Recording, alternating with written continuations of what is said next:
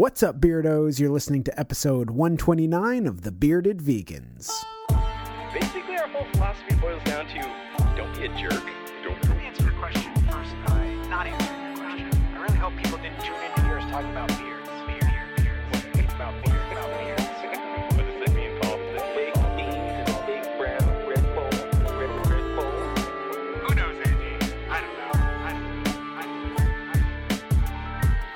Welcome to the show. I'm Paul, And I'm Andy. and we are The Bearded Vegans, a podcast featuring a dissection of all things vegan. If you're just tuning in for the first time, you can find all of our previous episodes at thebeardedvegans.com. You can always reach us by emailing thebeardedvegans at gmail.com. In today's episode, we're going to talk about what we've been eating, discuss the news, and then ask the question Does targeting individual restaurants hurt the vegan movement? Yes, bringing this one on by popular demand. A flood of emails asked us to cover this one, and ask and ye shall receive. The Beardos have been demanding it. We've been putting it off too. It's been it's not the newest of news stories, but it just keeps developing. So we're going to talk about it. But before we do any of that, Paul, we have so many announcements to make right now. Mm-hmm. So let's see here. The first one that we have is that our bonus episode for the month of April is up. And we recorded a review of a film called Empathy, which is a Spanish documentary made by a guy who is not vegan and he's been hired by an animal rights group to make this documentary. And I haven't seen anyone talking about it, but I speak for us both when I say we were both fascinated with this documentary, and I, the discussion that ensued off of it was one of my favorite film reviews that we've done in quite a while. Boy, oh boy, Andy, I love this movie a lot. I would highly encourage people to check this out and to listen to this episode because, like Andy said, this was a fun one to record. I loved this movie. I loved it. Go watch it. And also, we recorded it very late at night, and it gets a little, little silly towards the end. So. This one's, we're recording pretty late right now, Andy. Let's see how far we get with this one. yes, indeed.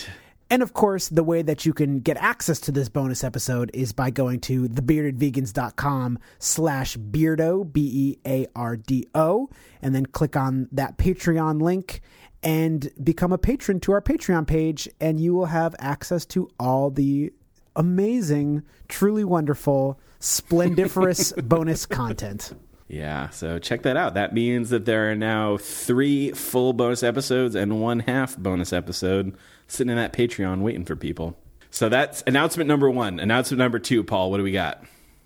So, as s- some of you might be aware, probably f- few of you might be aware, Andy and myself also record another podcast called Epic Nitpick, which we we don't get to do it as much as as I would probably like, and we definitely don't do it as much as Andy would love.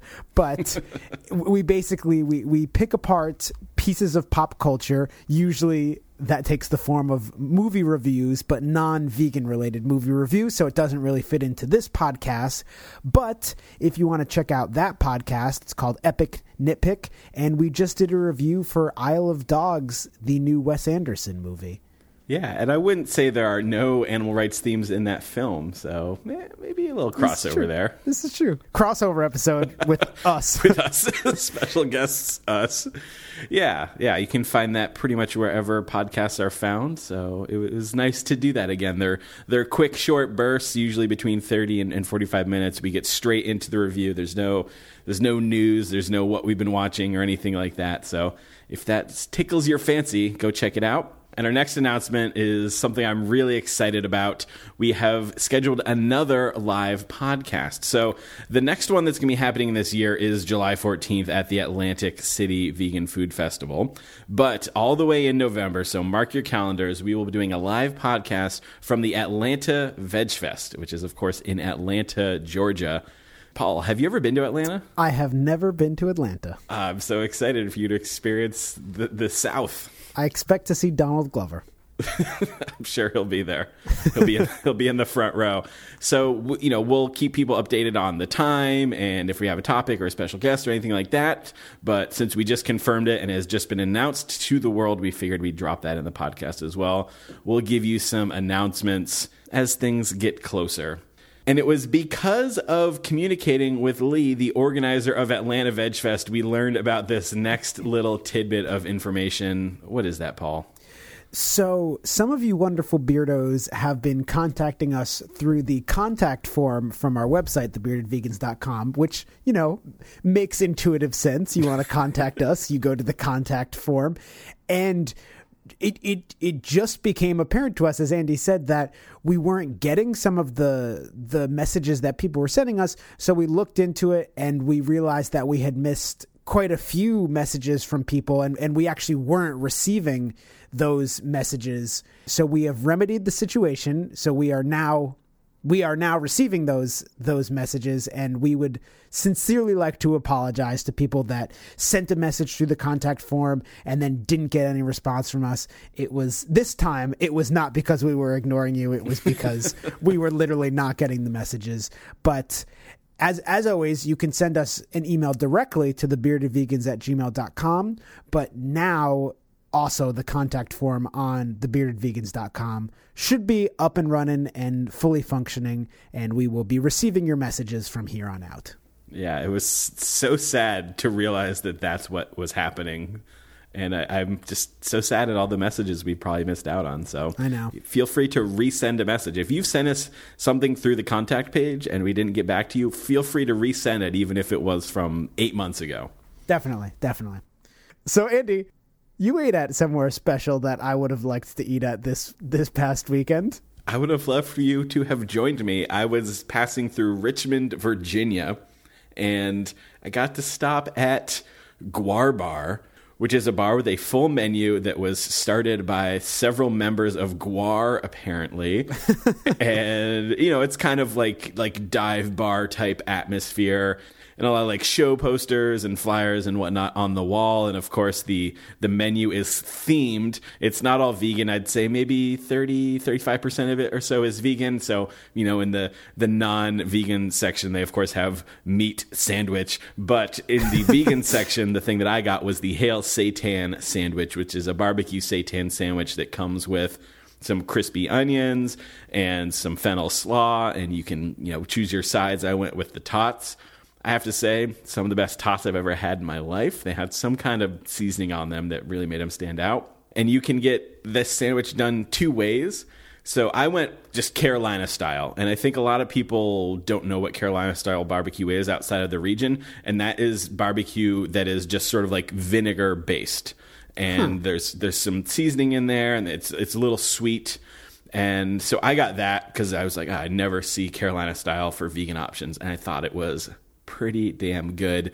But Paul, if you just get their regular barbecue sauce, do you have a guess what it's called? Um, where is the pun? Where does the pun lie? In barbecue? Uh huh. Barb. Uh, Barbecue? Barbecue! Nailed it.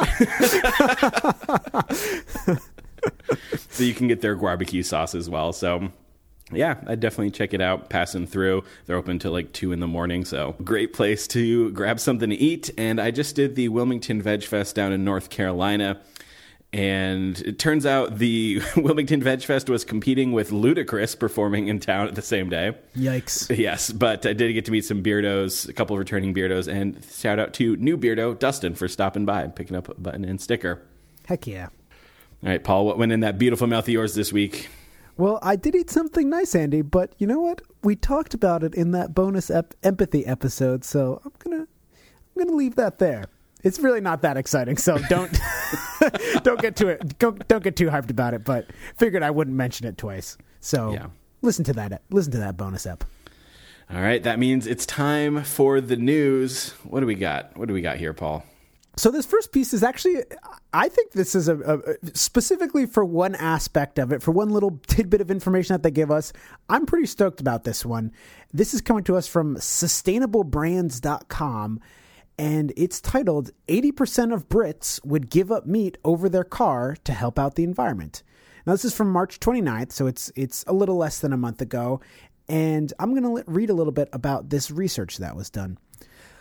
The latest research from CompareTheMarket.com, supported by Gresham College professor Carolyn Roberts, reveals which changes the UK public are making in the name of the environment and their associated impacts.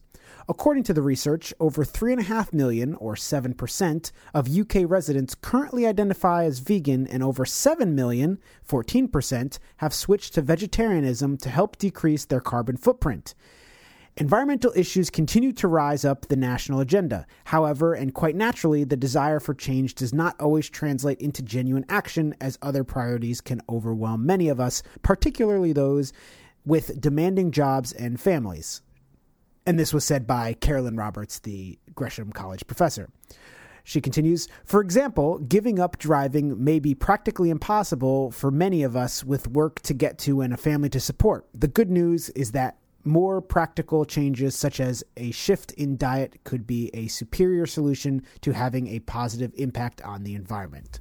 Wow. So basically, what this article was talking about was how in this study, it basically came out that a lot of residents in the UK would would be more willing to change their diet around than they would be to give up their car. And I I mean, obviously, we're not asking people to say like you need to do this or this, but I, I I think one thing I'm hopeful about is just the willingness of people to change their diet.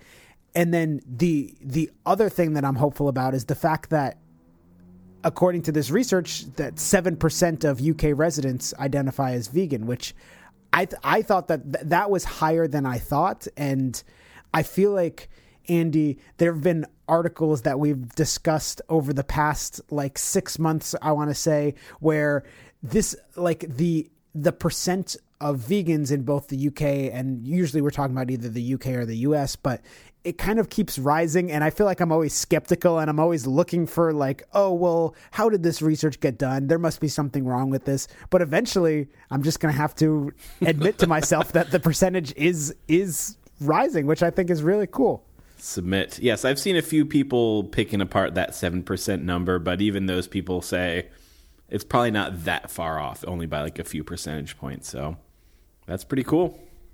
Yeah, and and and I I I know we've discussed this before, but I really feel like it's going to kind of as as this percentage increases and and people who identify as vegans, it, it shifts from being like the the black sheep to being you know just like a part of the general public. I feel like the, we'll we'll see the the the cultural norms or the societal norms surrounding meat eating and stuff like that. We'll see that shift happen much more rapidly, and and I'm excited for that. Yeah, I hope so. I think the only thing that I'll say is, you know, you said you're excited by people's willingness to change their diet. I feel like this maybe just points to people's willingness to say that they would change their diet. You know, I think that eh, for as much crap as vegans get, there is still a perception that you know it's a good thing to do. You know, I think a lot of people are guilty about the fact that they they currently haven't made those changes, but I think that some people do like to sort of say that they are vegan or that they're close to vegan. I think that a lot honestly that's a lot of the appeal to these things like veganism and, and veganism and all, all of these isms that we've talked about that are like they're not vegan, but people just like want to have some variation of that label. So, you know, this is all like self reporting and people saying that they would do this instead of that. You know, it might be harder just to envision giving up your car. I, I you know, I, for me personally, obviously, I'm vegan and my vehicle is very important to my, my everyday life. Yeah. So, so I think that, you know, depending on where someone lives, it would be a lot harder to give up their car than it would be to to go vegan. But I guess the inverse could be said for other situations. But yeah, I think overall, I am encouraged by these findings. Yeah, and and I do want to point out also that in those two stats that I read, it says seven percent of people currently identify as vegan. So that's I feel like that's straightforward. But then the other one says uh, 14% of people have switched to vegetarianism to help decrease the carbon footprint. So that doesn't say anything about how many people are currently vegetarian. Because if it was 14% of people are currently vegetarian in the UK, that would mean 21% of people are either vegetarian or vegan. And I feel like a fifth of the population not eating meat is pretty, pretty sick. But I don't think sick in a good way. But I don't think. Sick, bro. sick bro. But i don't think that that's what that implies. I feel like the 14% is is was probably a survey that says have you ever like eaten less meat or eaten no meat at some point to reduce your ethical or um, your environmental footprint? Reduce that ethical footprint. reduce that ethical footprint. But you know what i mean andy? Like the wording of that makes it seem like to me that's not talking about how many current vegetarians there are Yeah, it's definitely a little wishy washy in the phrasing there. wishy-washy wording so shall we move on into this other wonderful exciting vegan news andy Yes, Paul, it seems like we can't go a single week without another story, usually from Veg News, uh, saying some celebrity has done something vaguely related to veganism.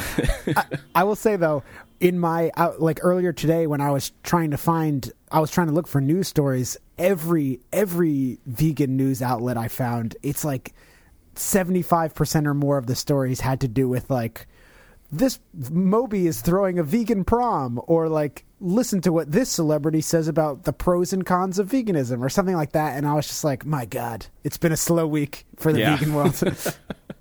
But we shall keep you in suspense no longer. So this article from Veg News says Gordon Ramsay finally gives vegan thing a try.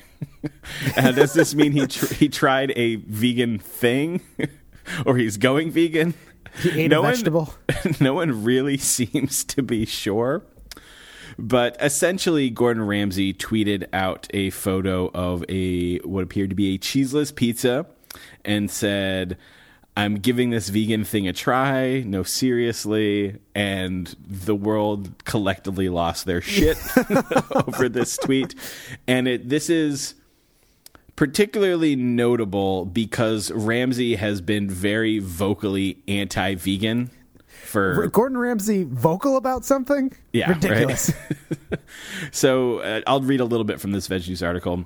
Ramsay has publicly mocked vegans for more than one decade, once stating that he would electrocute his children if they had adopted a meat free diet. In a 2016 Twitter thread, Ramsay was asked if he had any allergies. His one word response was vegans. Burn. Yeah, sick burn. In February, Ramsay tweeted that he was a member of uh, Paul. This is this original joke just had me dying. He tweeted that he was a member of PETA, which stands for wait for it, drum roll please, people eating tasty animals. God, what if he's the originator of that that bad bad joke? He's like trademarked it and he's trying Yeah. to shut down other people that use that joke because it's his. All right, let's talk about this for a second.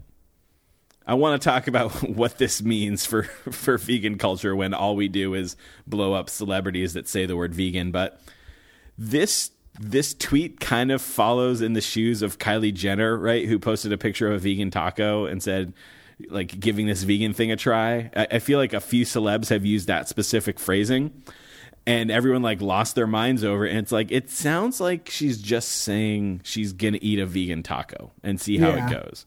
And with this, that picture, it certainly doesn't say, oh, I'm going vegan now. It just feels like he's saying, I'm going to try this vegan pizza. Now, digging a little further, turns out he's opening a new pizza restaurant that's going to have at least one vegan item on the menu.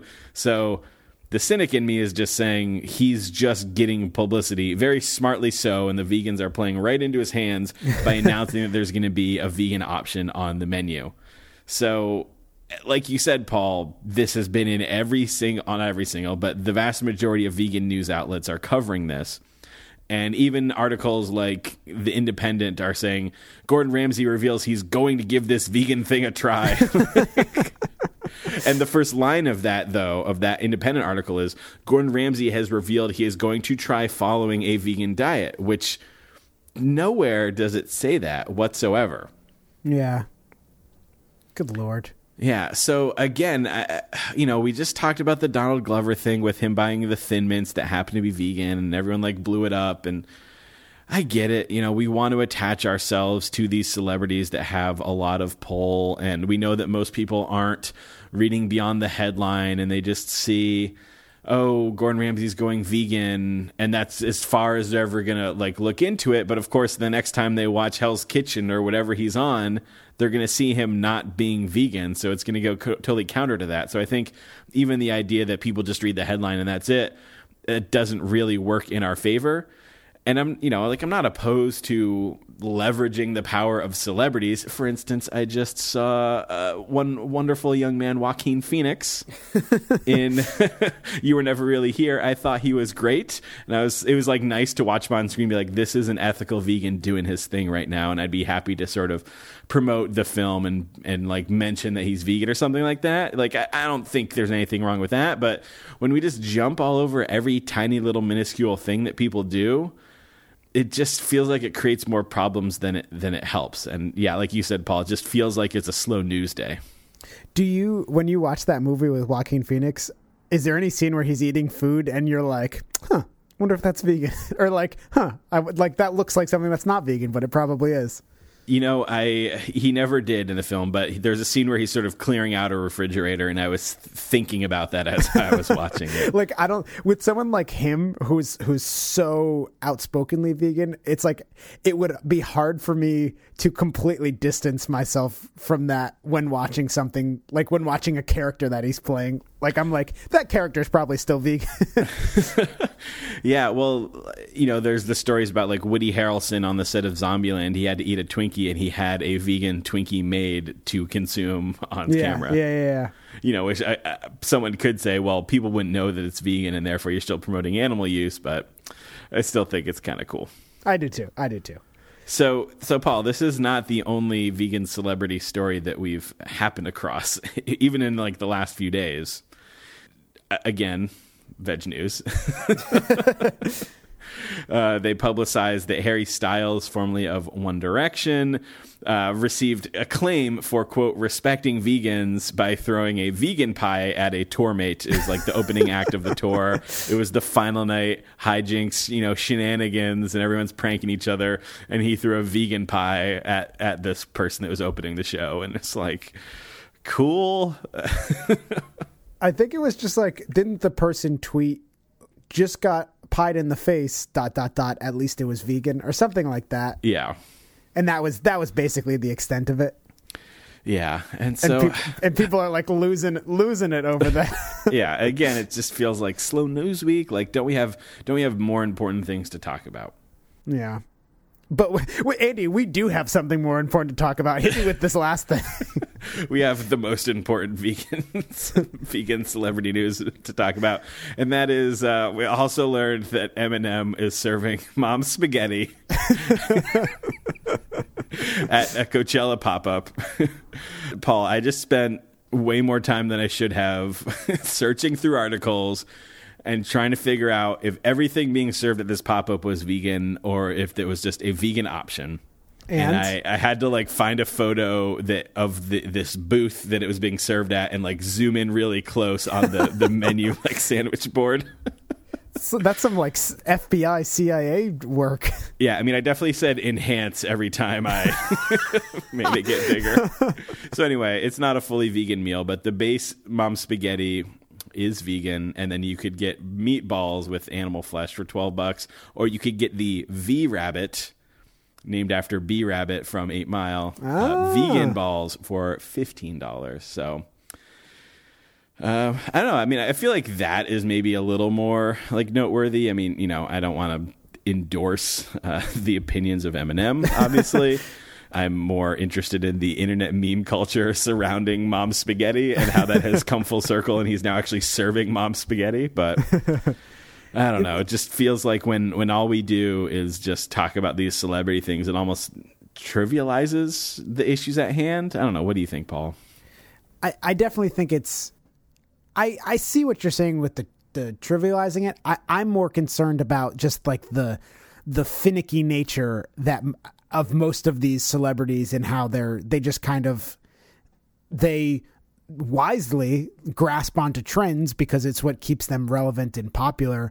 And I would much rather like you were saying I would much rather endorse the like the Joaquin Phoenixes or the Mobys or the Woody Harrelsons or the people who I know are are in this for the long haul and and are doing things that I think are are more worthwhile in their advocacy than you know than quote giving this vegan thing a try.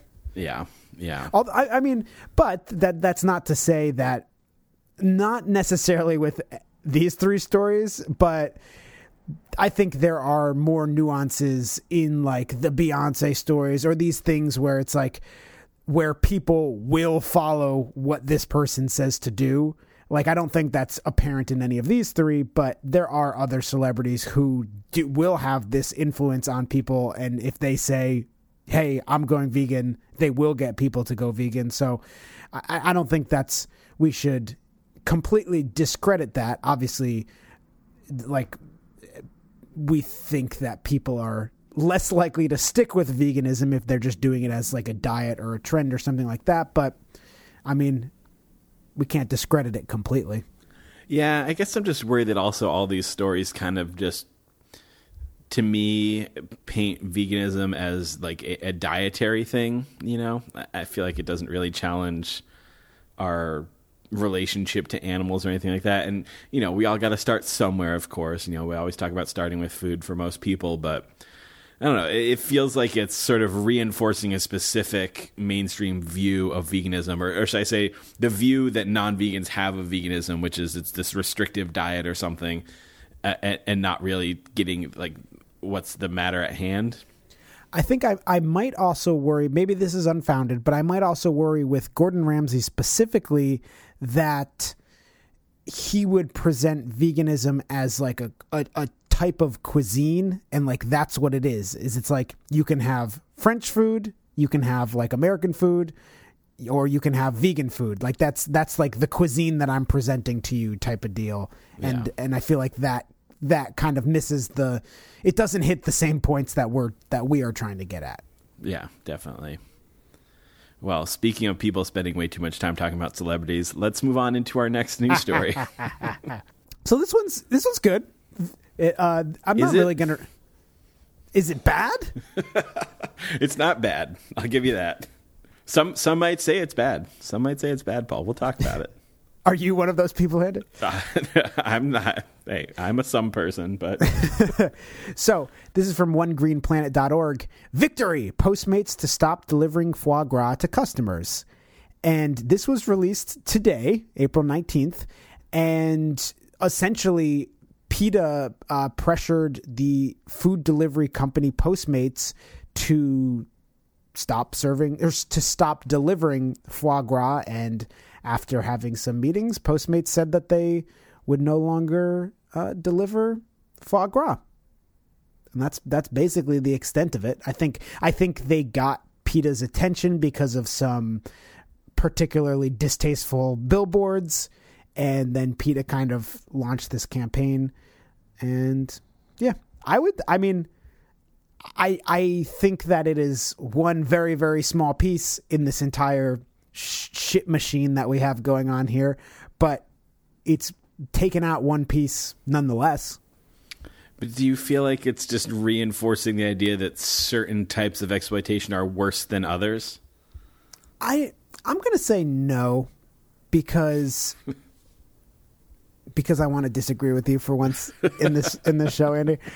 I'm gonna say no. I I get what you're saying because I do think that that could be how some people take it. I I think I'm sure PETA and people who like campaign against foie gras specifically, I think that they do see it as an attainable victory because because of its particularly cruel nature. They see it as something that you would be able to get more of the general public on board for, which is true, I think.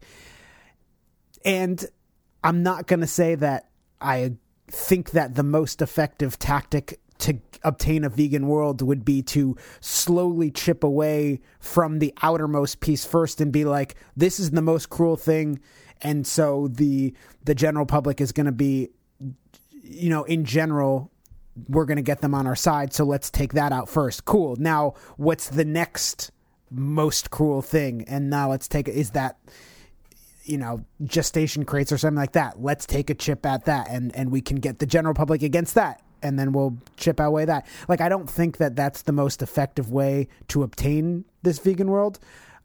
And I personally wouldn't be putting all of my vegan eggs in that basket, but I don't think it's a bad thing that it happened. I, I, and I'm not going to tell these people that have already completed this campaign to be like, you should have been doing something else. Yeah. You should because it's. I mean, and to some extent, it's like I get. I I think. I think one of the positives for the movement, obviously, there's the positives for the the geese or the ducks. There's those positives, but in terms of how it m- could affect the movement overall, is you know, I mean, it is it can encourage people to be like, "Oh, look, we can make changes. Let's let's keep fighting this fight and and not get discouraged when we're just kind of, you know, when we're doing educational advocacy which doesn't have which doesn't necessarily have as many tangible results as something like this it's i think it's easier for people to become discouraged or to think that they're not making as much of a difference so maybe a victory like this here or there is important for that reason That is entirely possible, Paul. But you know, part of me has that nagging feeling that things like this actually make it harder to get that vegan world because of the fact that it's reinforcing that certain exploitation is worse than others or it's you know some some some might say Paul that it's like implicitly send or it's like like it could be possible to interpret it that it's it's almost giving the okay for everything else that's going on. do do you think that because to me if that was the case that would be happening at a very I feel like subconscious level because i don't feel like that es- especially if someone has no care about this sort of business or has a passing care about like oh yeah that's like that seems pretty bad i'm going to sign this petition like sure i'll sign this petition i feel like those people aren't going to be consciously thinking like necessarily about about it in this nuanced of a discussion that we mm-hmm. are having right now. Yeah. I like I I do I concede to you that I think it could be happening at a at a subconscious level, but I feel like most people aren't having this conversation that we're having right now, especially if this isn't their thing. Yeah, yeah, that's entirely possible. I guess I guess where I stand is I'm not mad that this happened. That's gonna be that's gonna be the next next next week's VegNews article. Bearded Vegans co-host mad about foie gras ban. Not mad. I'm not mad, Paul. But yeah, I don't know. I think the conversation about sort of these single issue campaigns will continue into our main discussion. But before we do that, we have to send a huge thank you to everyone that has jumped on board to help sustain the podcast via a, a small recurring monthly donation on Patreon. So thank you very, very much to Annie H. I know her. Sandy S. And Nate. Thank you very much. Yeah, thank you for doing that. As we said at the top of the show, by supporting the podcast at even uh, as low as $1 a month, you get access to all the bonus content in the Patreon feed. And that includes several bonus episodes and, you know, some other little, little treats that we drop in there every now and then. And you can get stickers, you can get buttons, and some people can even get early access to episodes. And Paul, I don't mean to brag, but we've been doing pretty dang good at releasing the early episode on Sunday morning. So it's like a full three days before the rest of the world gets to hear it. You're darn right. And it's it's partially because both of our computers are s- slowly dying and now we can pretty much both only edit an episode in one shot and if we take more than one sitting to edit an episode they just kind of start freezing so it, it makes it like the most miserable experience ever when you have one minute left to record or one minute left to edit and it just keeps freezing so we both have to edit them at once and I think that's helping our productivity, though, Andy. So let these computers keep slowing down. I was gonna say I was gonna say it's happening because we care deeply about the beardos out there, but sure that, too. works. That too. Paul, you only get one shot. That's that's two Eminem references in this episode. Yes. So if you want to support the podcast and get in on all those sweet perks we just mentioned, just head over to thebeardedvegans.com slash beardo. That's B-E-A-R-D-O.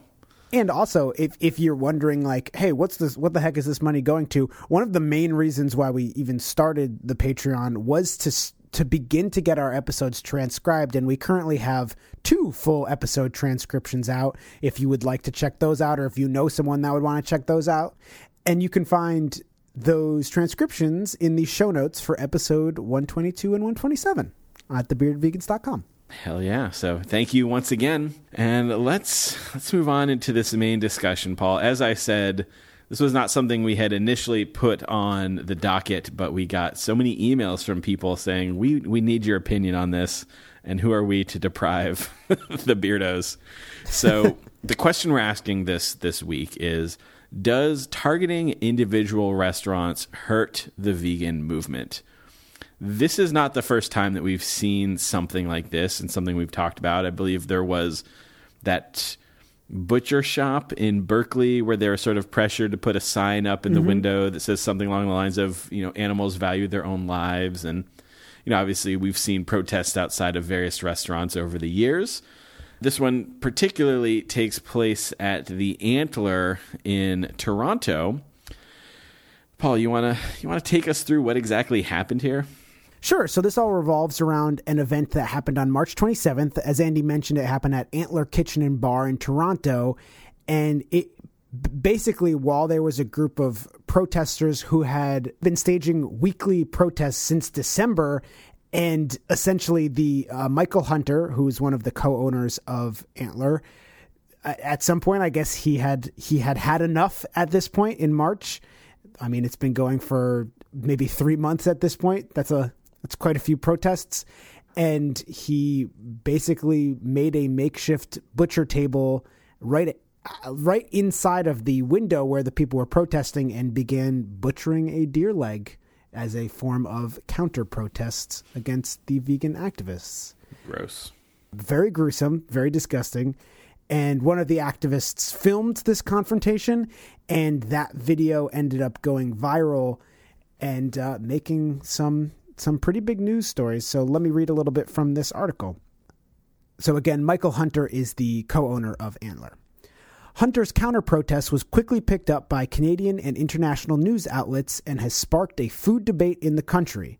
Marnie Ugar, and, and I hope that is the correct pronunciation, sorry if it's not, Marnie, the activist who planned the original protests, insists the whole incident has been sensationalized by media that saw outraged vegans as irresistible fodder for news. Hunter felt he had no choice but to respond to the activists that March evening. The restaurant highlights seasonal, local, and wild foods and steers clear of factory farming. Its fare wild boar, minced venison, bison steak, and duck heart yakitori is designed to appeal to food conscious carnivores. Hunter knew his actions might have consequences, but he says he, quote, could not have imagined the level of support he has gotten for taking a stand. The restaurant has received phone calls, emails, and even donations from people across the city and heard from people in the hospitality industry around the world. Yeah, he got a lot of mileage out of this counter protest and I actually found this article over at blogTO.com, which is a Toronto based blog. It's a very popular one. Uh, reservations soar at Toronto restaurant after vegan protest. And, it, you know, the article essentially says just that, that this this counter protest, so to so to speak, got so much coverage and so many people just are so pissed off at those angry vegans that they want to spite them by going and supporting this restaurant that they had previously been protesting. The article includes lots of tweets from people that are like, "Oh, I'm going to stop here on my flight back from wherever," and you know, a lot of them you feel like people are just kind of saying it; they're not actually going to go there, but supposedly all those reservations have been soaring and the restaurants have been packed.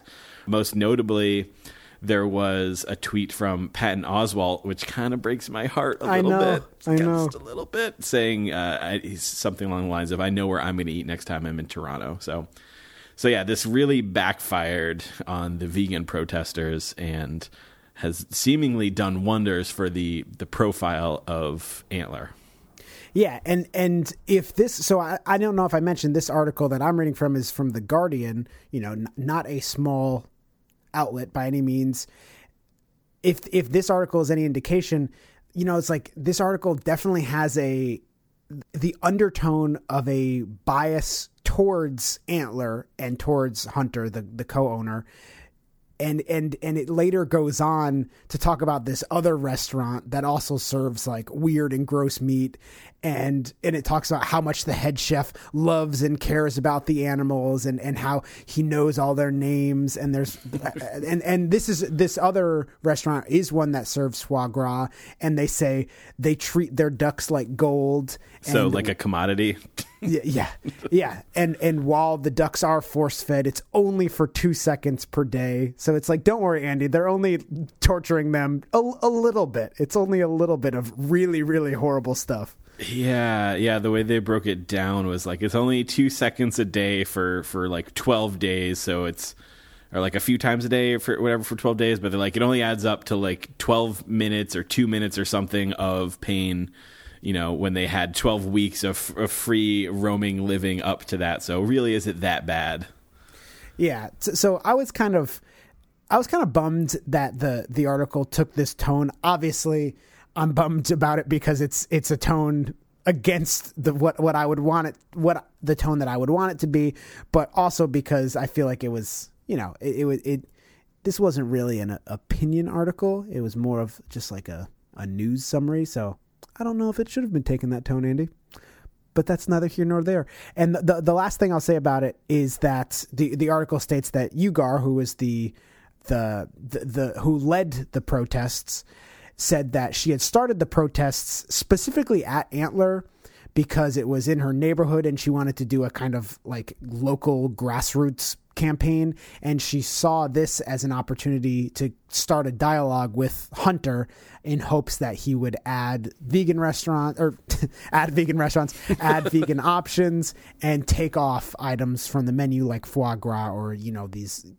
you know quote particularly cruel menu items. So that's the reason why she specifically chose this restaurant because a lot of people had been asking her like, "Oh, well why aren't you doing McDonald's or something like that?" And her response was like everyone already knows McDonald's sucks and is cruel and and she wanted to kind of put the the emphasis on some of these other types of restaurants and Andy that's what we are here to talk about right now because this i mean i don't think it's it's up for debate whether or not this backfired because it, it definitely seems to have backfired. But is there like is there any weight to her her idea of of wanting to like uh i don't targeting i'll say targeting these local restaurants where you know you have more of an opportunity that you're more likely to open up a dialogue with someone with a restaurant where you can literally meet with and see the owner versus something like McDonald's and, and like is it worth trying to go after these things will people see it as you know attacking a mom and pop shop so i think that's what we want to talk about Yeah, I mean that, that's such an interesting question to ask. I think I, I get it. You know, it's kind of like you're probably not going to get Walmart to make some change, but because if there's some protest outside of them, even if you shut down that Walmart, if that's your goal, there's thousands of other Walmarts. But if there's one small local business and if your protests impact their bottom line even by 10 15%, that's a huge hit for them and they have to take that seriously and therefore they need to have a dialogue with you or, or cave to your demands or, or reach some sort of compromise whatever it is. I guess my my first sort of just tactical question i have though is is this the best way to have to start that dialogue necessarily? So like like do these types of protests accomplish anything? Like I couldn't find anything that said if if if Marnie like tried to talk to the restaurant owner first and then said, "Well, fine, we're going to protest your restaurant since you're not doing these things that I want," and the things that uh, you know, I guess it was like kind of a little bit vague, but essentially add vegan options to your menu was and and remove the foie gras. Like that's what they wanted. Well, I don't know if this really clarifies anything, but something it does say in the article is that the the antler, the restaurant, it says caught the attention of vegan activists when an employee scribbled "venison is the new kale" on an outdoor sandwich board. Hmm. Activists began staging weekly protests Yeah. and like holding signs and stuff like that. But if you're having like a weekly protest since December, so you've had like I think I read another place there was seven or eight. This was like the seventh or eighth time there was a protest, and I think I read that they continued them after after this incident. It's like at some point, I feel like you got to regroup and be like, are we making any progress right now? Because, like you were saying, Andy, if the goal is to have this dialogue, like I, I feel like after that many times, you kind of have to be like, I don't think this is going to be starting a, a dialogue, especially after this confrontation. I feel like that kind of set up a bigger barrier of being like, like, I do not want you here, and I'm going to actively taunt you, basically, if you're going to remain here. Yeah, I mean, I, I guess for me personally, I feel like this sort of sets the stage for not productive dialogue. You know, it is definitely a pressure tactic. Like people can come to a business and say, "We need you to do this, and if you don't, we're going to protest." And again, we don't know if that happened here. Um, I did find an article over at Plant Based News that was covering this. That um, was was interviewing Marnie again, and it said, my protest at a previous Toronto restaurant led to the owner coming to a chicken vigil so he could see what he was contributing to. He ended up adding vegan dishes and removing meat from the menu. He even told us that we were on the right side of history. So I don't know if that means removing meat entirely or just sort of removing some meat dishes and replacing them with vegan dishes. But this tactic did work at a previous restaurant. That's interesting. I, yeah, I wish that we knew more of it because, like, from all the the post, uh, the, from all the pictures and stuff like that, it just kind of seems like a bunch of people, a bunch of vegans outside holding up, you know, like meat is murder signs and stuff like that, probably doing chants and those sorts of things. It it doesn't really, it doesn't really seem like more than that, but but I can't imagine that there isn't more than that if it actually had this sort of success at this other restaurant. Yeah, and, and for all we know, this did happen, but it's not included in a single article. The the the, the pre-protest contact with the restaurant, but it's not it's not listed anywhere, so it's really hard to to know. And it sort of makes it it gives the impression that all they did was just start protesting. And and now, Paul, earlier you said that the way that the tone of that article was neither here nor there, but I think that is very much here and there.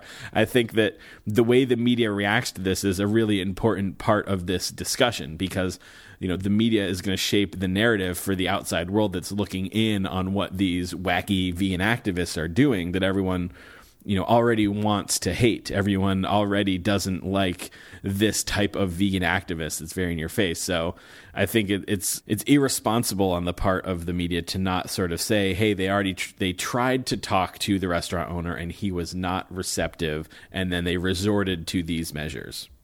Yeah, no, no, you're right. I, I shouldn't have, I shouldn't have discredited the influence of the media, and no, you're right about that. So, as far as targeting this specific restaurant goes, I definitely understand the motivations because, you know, we've seen this before with, you know, like DXE protesting Chipotle, right? And their whole mm-hmm. thing was like, pe- people are like, well, they have vegan options and they generally try and source from more humane, you know, what we all know that's bullshit, right? But but like why protest them and not someone that's like egregiously horrible in some other regard? And the whole reasoning was you know we're trying to say that the humane you know the humane myth thing essentially right? Mm-hmm. and so that's what they're doing with this protest is is saying it's not just mcdonald's. It's it's every place that you will purchase any animal product no matter how humane or ecologically friendly they try and be it's still the taking of life of an animal. And that's inherently unethical. Well, I think this case is is interesting because I think that's what you said is half right about this restaurant. Because Marnie definitely said that she wasn't targeting McDonald's because everyone knows how cruel that is, blah blah blah blah. But I do think that they probably picked this restaurant to some extent because of the the non-traditional meat that's being sold there. Like I think it mentions foie gras there, and obviously there's a deer leg that's like the the main thing that s- spurred this whole this whole scenario.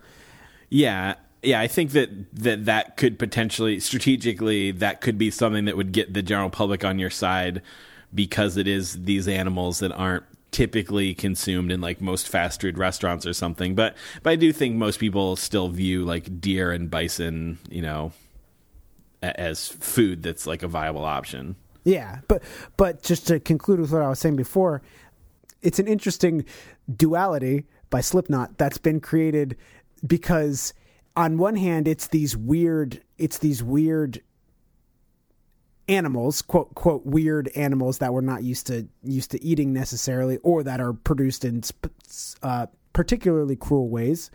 But on, then on the other hand it does seem like this the the owner and it does seem like Hunter, the owner of the restaurant, and from what the article is saying, the, the like the antler does put weight into like, oh, we're we're sourcing our our our all of our food locally and and we're raising it. I don't know if they say humanely, but it goes into you know like, oh, we we do we're doing things more ethically. So it's this weird thing where it's like from from a vegan standpoint or from like an activist standpoint that's trying to target this particular place, yeah, they could they could attack the or they could attack it from the standpoint of they're serving this stuff that's particularly cruel, but I feel like one of the responses they're going to get, which is literally presented in this Guardian article, is saying like, "Oh, but look how much look how much these chefs actually care about the animals because they look how much they respect the animals and and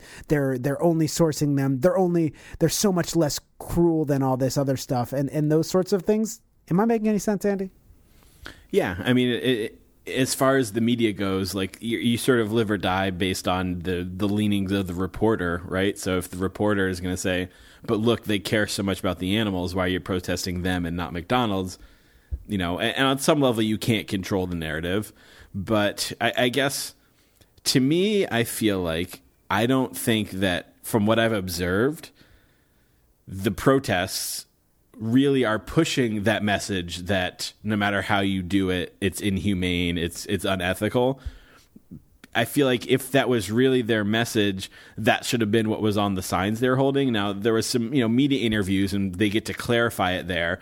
But the signs that were were being held were just sort of general go vegan signs. They weren't saying you know humane meat does not exist or they weren't like putting those types of messages out there and so i feel like that would be really confusing to the general public. Uh, you know like what would the general public think that they're trying to do out there? Do they think they're trying to talk to the restaurant and get them to add vegan options or do they think they're trying to shut down a restaurant? Because that's usually what you think of when you think of a protest of that nature. So, do you think that because we're talking about whether or not this is an effective tactic to to kind of attack these local smaller businesses, do you think then that if if someone is going to go after something like this, they should have a much more refined approach to it and and not not just like a general go vegan message that might work for like a, a march or something like that? Or you know if if you want to do a demonstration in some public some public area like if you're going to go after something specific like this would it be a like because i think I, think andy we both agree on the fact that what happened in this particular instance was probably not the most effective thing and, and backfired a bit. But do you think that it's possible that it could be effective if it was more if there was a specific ask and people were much more specific and, and refined in what they were saying and what they were doing could it be something that's effective then to attack or to target a local restaurant like this I mean, honestly, I think it really depends what that specific ask is. You know, obviously, we could see like a foie gras protest or something like that. And again, you know, for me personally, I think I think my time is best spent doing vegan education work. But I think that if you have a specific ask, if you go to the restaurant first and try and ha- create that conversation with them and sort of put the pressure on, let them know if this doesn't happen, we're going to show up and protests are going to happen every Saturday during your busiest time, you know, your lunchtime, your dinner time, or whatever. And then if they still don't agree to it, and then you show up, and then you have to have signs that very specifically express what your problem is. You know, like that could be effective. But again, I'm trying to I'm trying to think of an ask that would warrant that behavior that would have an outcome that's like desirable. You know, like like we talked about the foie gras thing with Postmates, and we're both like, "Cool, I'm, glad this happened." Then then didn't happen, but is this the thing that that we should be spending a lot of our time on now? And again, I don't want to. I'm sure all those people that were doing it in one in one video they said, you know, this isn't the only place that we protest at, and I'm sure they're engaging in vegan education. So I don't want to say all they do is this one little thing but it's it's hard for me to really look at that and say that that's like the best use of our time because it feels like a very sort of aimless oh we saw this sign that said venison is the new kale and that really kind of bugged us and now we're going to go protest this restaurant for months for months. So I don't know. It, it, you know, it's hard. I don't want to like crap on these people that are they're trying to get out there and they're being active for animals and they're raising their voices. But I do think that there are times when we need to examine what we're doing and we're saying, does this feel good? Do we feel good because we're we're out there and, and sticking it to this restaurant that said venison is the new kale, or are we being strategic in the targets that we pick and the asks that we're making of them? Yeah. No, I agree, Andy and as far as your question about like you know is there a, a place where this could work with a small local business? You know we're seeing the reaction that the neighbors are having and the people passing by are having. And i think that people would have that reaction even if they're outside of a kfc or mcdonald's or something but it, there's almost this extra added layer of you're attacking, you know, clutch my pearls. You're attacking a small business owner. you know, like we hold small business owners up like there's some, you know, and I, and I am one, right? So I like, I like, I like the the sort of the added. Uh, reverence that comes with that but it's like there's not really a reason that we have to be reverent about some small business owner but that's there and people say you're attacking someone that's in a member of our community and has been here for a while and and like we know them. They're not some faceless corporation.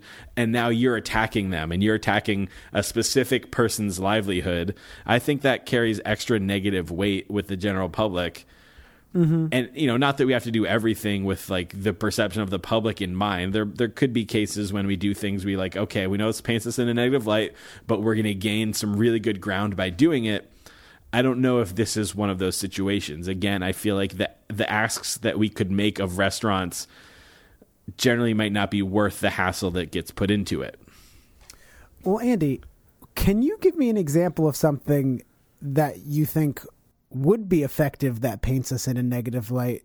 Because like the, more the, the longer we've done this podcast, the more I've had these discussions, I, I think the more I I grow of the opinion that we should really only be doing things that are positive positive in in terms of pushing people along that down that spectrum towards veganism or towards compassion.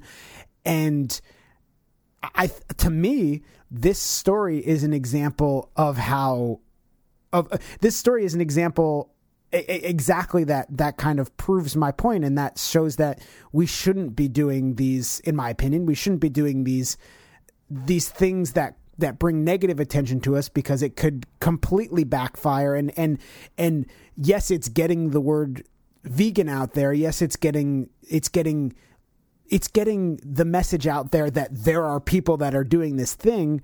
But if it's always represented in this negative light, then it seems to be promoting the thing that exactly the thing that we don't want.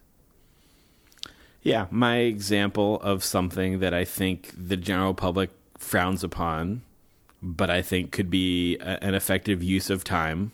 I will just say vaguely actual direct action. Okay. All right. But but do, do you I yes, okay. But do you agree that stories like this run counter to the whole like any press is good press mentality? Yes, and I think that this is just sort of uh, like what we see PETA doing, you know, because in in the article, right, someone I, I assume Marnie said, you know, that th- this wasn't the original goal was to create this big hubbub. You know, my objective was to sit down with Hunter and make a case for veganism. That's an actual quote. And I guess first I'm like, uh, is that really? I mean, again, it feels like a really confrontational way to start off that that dialogue.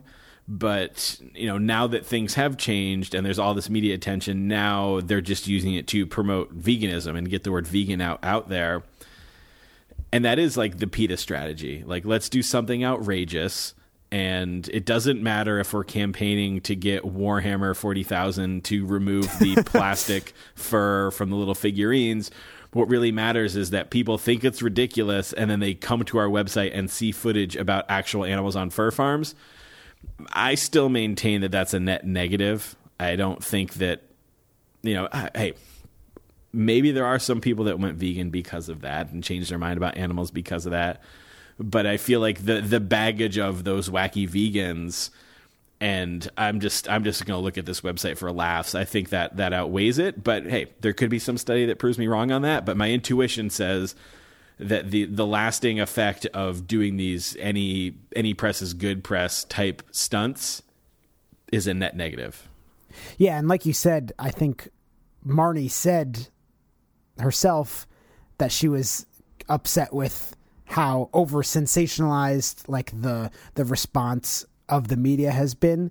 But it's it is interesting though because uh, unlike unlike PETA, this the reason that this is so popular is not the thing that the vegans popular as in like has gotten a lot of media attention is not the thing that the vegans did it's the thing that the it's how the non-vegan reacted but i mean i guess a vegan because i believe this became viral because of some of the, the the videos that the protesters posted so it did still become vegan because of what the vegans protested but i think it is different than the the normal PETA doing something outrageous because in this case it was the non-vegan that was doing something outrageous. Yeah. It just it just happens that the thing that he was doing is that that was outrageous was not outrageous enough to gross out the general public. Yeah, which is almost weird to me. like it's a pretty gross thing, but It is, yeah. but I, but I I think maybe the gross factor is outweighed by the we want to stick it to the vegans factor. People eating tasty animals, bro. Gordon Ramsay made his reservation there as soon as he saw that happen. I'm sure.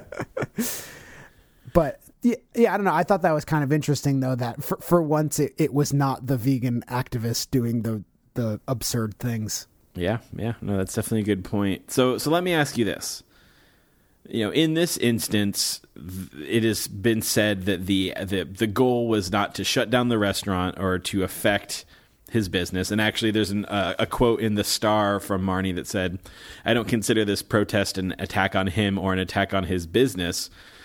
So in this instance, it's not something that's that they're saying we want you to shut down.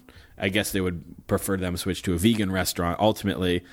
But if there was like a protest that where the goal was we're just trying to run this this meat based business out of business, and they do you think if they if they achieved that if their protests were so horrible eh, so graphic and whatever it was that either turned people off because they don't want to be seen in front of that mess or they they have a change of heart do you feel like that would be a win I don't know because is the end goal then to just keep going from restaurant to restaurant until all of the non-vegan restaurants are shut down? I, I like I don't really I guess I don't really see that as an achievable goal to to to shut down every non-vegan restaurant or to get every non-vegan restaurant to turn vegan using just like like I'm just imagining did you ever see Monty Python and the Holy Grail Andy It's been a minute, but yeah. You know those those little like animated like transition scenes that they have where it's just like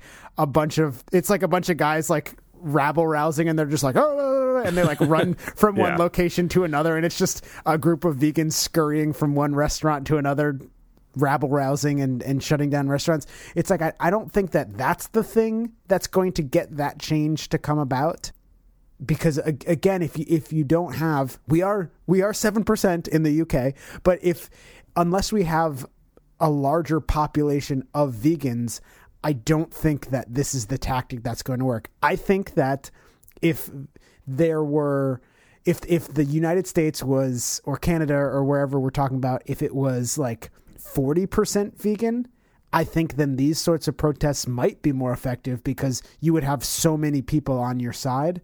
But right now, as we can see, there's more people that are going to be like, I'm going to go out of my way to to stick it to the vegans and get this thing just because I I like I want to support this this restaurant.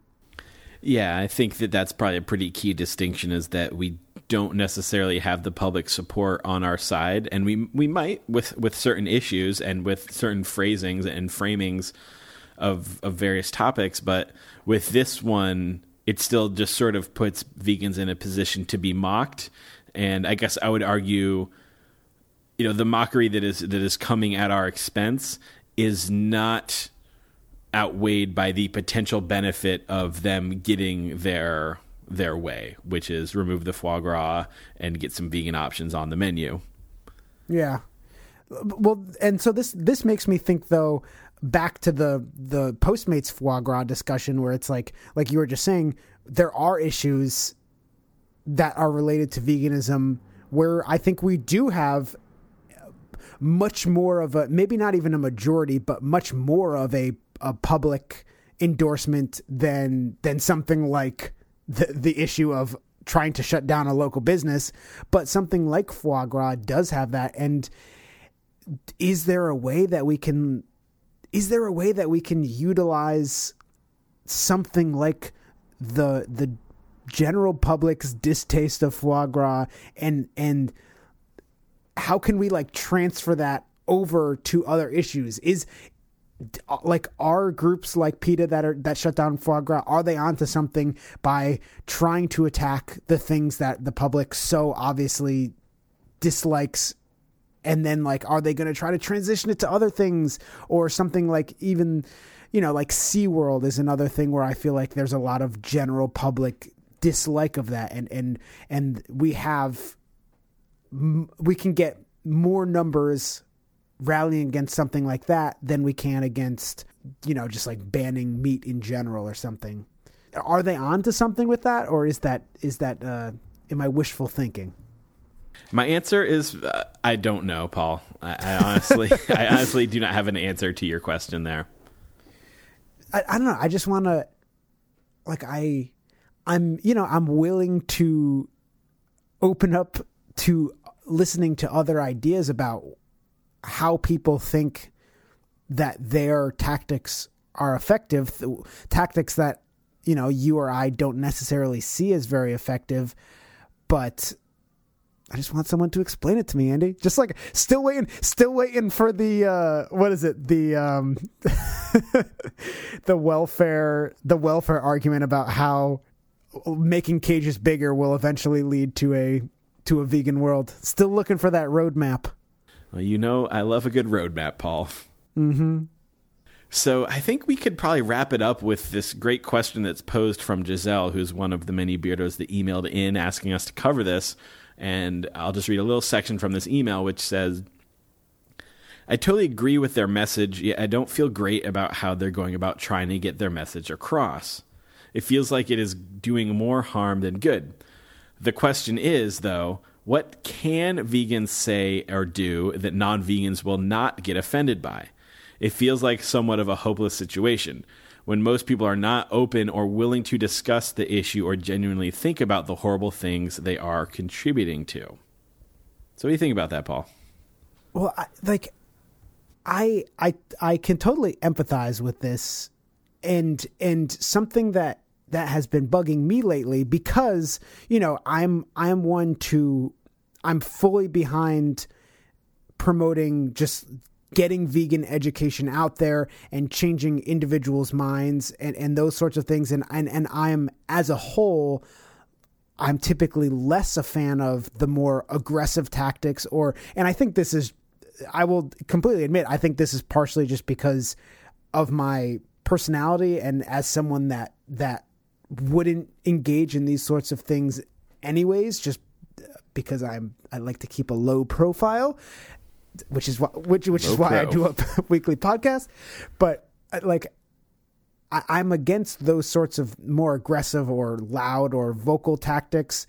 And but but something that's that I've been thinking of recently is like well if I'm if I'm only if I'm only doing the educational thing like am I missing am I missing some portions of the population that aren't going to become vegan because of those things and and are there tactics that kind of blend some of these different philosophies together? And I do think that you know we've talked about that the cube of truth. Like I do think that that's kind of a blend between education and like a more outspoken or disruptiony type of advocacy because they have people showing people being exposed to this graphic image in a public place but then there are also people going around to have the conversations to do the education. So it's like i feel like something like that is if it's done if it's done properly i feel like something like that could be very effective. And i feel like that's kind of like a blend of some of these different tactics. Andy i don't know how i started talking about this. I don't even remember what what the question is that i'm supposed to be asking answering. But Well, well, Giselle's question was essentially like, what can vegans do that won't get people offended? And you know, obviously, I feel that that sort of like damned if you do, damned if you don't situation. I don't know if this specific protest is one of those things because I feel like this one is just sort of uh, doomed to fail from the start. You know, you're not you're not starting in a place where you're going to have an honest, open dialogue. You're already starting out as being very aggressive and so I, I think that there's a, there could potentially be other ways to even achieve these goals, including sitting down with the the co-owners of of Antler and talking to them about this. But I also think like you know like r- recognize your audience, recognize that these are people who are heavily invested in the exploitation of animals. It's literally their business, and they also think that they are doing something good for the animals in their own twisted way, Yeah. right? The people that aren't thinking about where their animal products are coming from are the ones that are the easiest to reach. The people that have made consuming quote unquote humane meat a part of their identity are some of the hardest people to reach. You think they'd be a lot easier because, oh, they care about animals. They've already taken these steps. So you care about animals. Why not go all the way? You- Yeah. You'd think that would be the, the, the easier tipping point. But in my experience uh, of talking to, you know, a lot, literally tens of thousands of people about this, the people that are, that have made that a part of their identity are very hard to reach. So I'm not saying you shouldn't try, but I think that uh, to me the message of this whole thing is be strategic about who you target and how you target them and what kind of asks you're making. Those aren't things that I saw in this specific incidents. And I don't know if maybe they feel like it's it's this case of it, what's that fallacy? The the it's like your time spent or whatever fallacy where you like you you've put so much time into something and you feel like you can't stop doing it. Yeah. Because of that, like you're you have to achieve your goal. When sometimes it's just better to be like, this isn't working. Let me go try something else. I also I just wanted to say I'm going to try to actually answer something that Giselle asked about because I think when Giselle is saying when Giselle uses the word offended, I think that could be like a synonym for how Giselle's using it is like something that's going to cause a non-vegan to have a strong negative reaction. And I think Yeah. that that should be differentiated from making a non-vegan uncomfortable because I think that it's okay and it's it's probably a constructive thing if the, your education or the things that you're doing are making someone eh, uncomfortable in the way that it's in in in the way that it's challenging their their current part of their current belief systems or part of their current lifestyle like i think feeling uncomfortable by those things is the natural predecessor to making changes about those things. I don't think that most people make these sorts of ethical or moral changes without first feeling uncomfortable about being challenged by how their current thinking is. And and also I I d- definitely want to clarify I don't mean making uncomfortable like getting in their personal bubble or something like that. Not, not that kind of uncomfortable, uncomfortable like challenging their current beliefs. So I don't think that that that's a bad thing and and I think I think that it should definitely be differentiated from like offending someone or making someone mad at you and making someone uncomfortable like because I, think one of those is very can can be very constructive and one is probably going to get you slapped in the face Yeah. Well, I think we can leave it there. You know, we'd love to hear from the Beardos about this, of course. So please send us an email, thebeardedvegans at gmail.com, or, you know, through the contact page at thebeardedvegans.com, which you can now do. And yeah, I don't know. I, I I think that there's a lot of lessons that were learned from this action of, of ways to be more strategic in the future. I think so definitely and and I'm glad that we had this discussion Andy Me too, Paul. Thank you. Thank you to all the Beardos that emailed in. so Andy what do you got coming up All right. This coming weekend, Paul, you and I are both going to be at something. I'll be at VegFest Michigan in Novi, Michigan. And Paul, you're going to be at the New England VegFest in Worcester, Massachusetts. Yeah, I'll, I'll be there with Josh. D- don't get him confused with me. We look very similar to each other. Yes, and both of those are April 29th. And then May 5th, I'll be at the Cleveland Veg Fest, Cleveland, Ohio. June 2nd, Paul is going to be at the Lancaster Veg Fest in Lancaster, Pennsylvania. And I'll be doing June 10th at the Asheville Vegans Fest, Asheville, North Carolina. June 16th, Tri State Veg Fest, Edison, New Jersey. And June 30th, the Vegandale Food and Drink Festival in Chicago, Illinois. All of those events, either Paul or I will be behind the Compassion Company table, which is my, my little vegan clothing line. If you want all the dates, deets, and links for those events and many more all the way through till November now, up, up until our appearance at the uh, Atlanta Veg Fest, you just go to compassionco.com. This is compassionco.com. cool. Can't wait to can't wait to hopefully meet some beardos at these events that I have coming up. Yes, I, it should be a lot of fun. So, Paul, I was I was harping on the protest signs that I saw in, in the the footage and the pictures of these protests that were going on at Antler, and how I felt some of them were off message. Right. Mm-hmm. Were, were there any that were particularly interesting to you? Well, Andy? there was one that I felt was was really long, actually, and, and which is like really odd to me. I took a still of that that frame in the video, so let me just read it to you. He's nervous, but on the surface he looks calm and ready to drop bombs, but he keeps on forgetting what he wrote down, which is the following seven words. we are the bearded vegans signing off. Yo. His palm spaghetti, knees weak, arms spaghetti. There's vomit on his sweater spaghetti. Mom spaghetti, he's nervous, but on the surface he looks calm spaghetti to drop bombs. But he keeps on spaghetti. What he wrote down, the whole crowd goes spaghetti. He opens his mouth, but spaghetti won't come out. He's choking how? Everybody's choking now. Spaghetti's run out. Time's up, over, plow. Snap back to spaghetti. Oh, there goes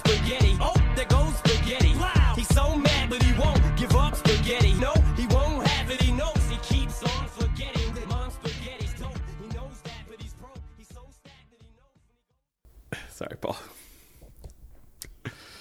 Uh, where the fuck is it? Okay, there we are. All right.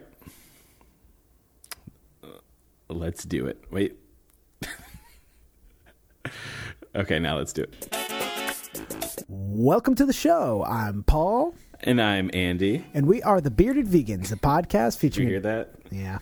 Sorry, that was uh, HQ. Oh yeah.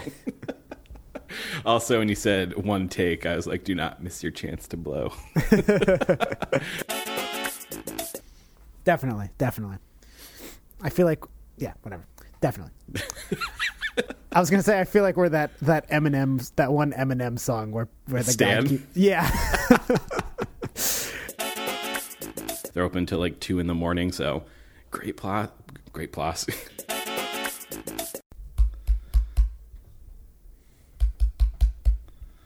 You all right you know, just doing my thing. All right, smooth sailing from here on out.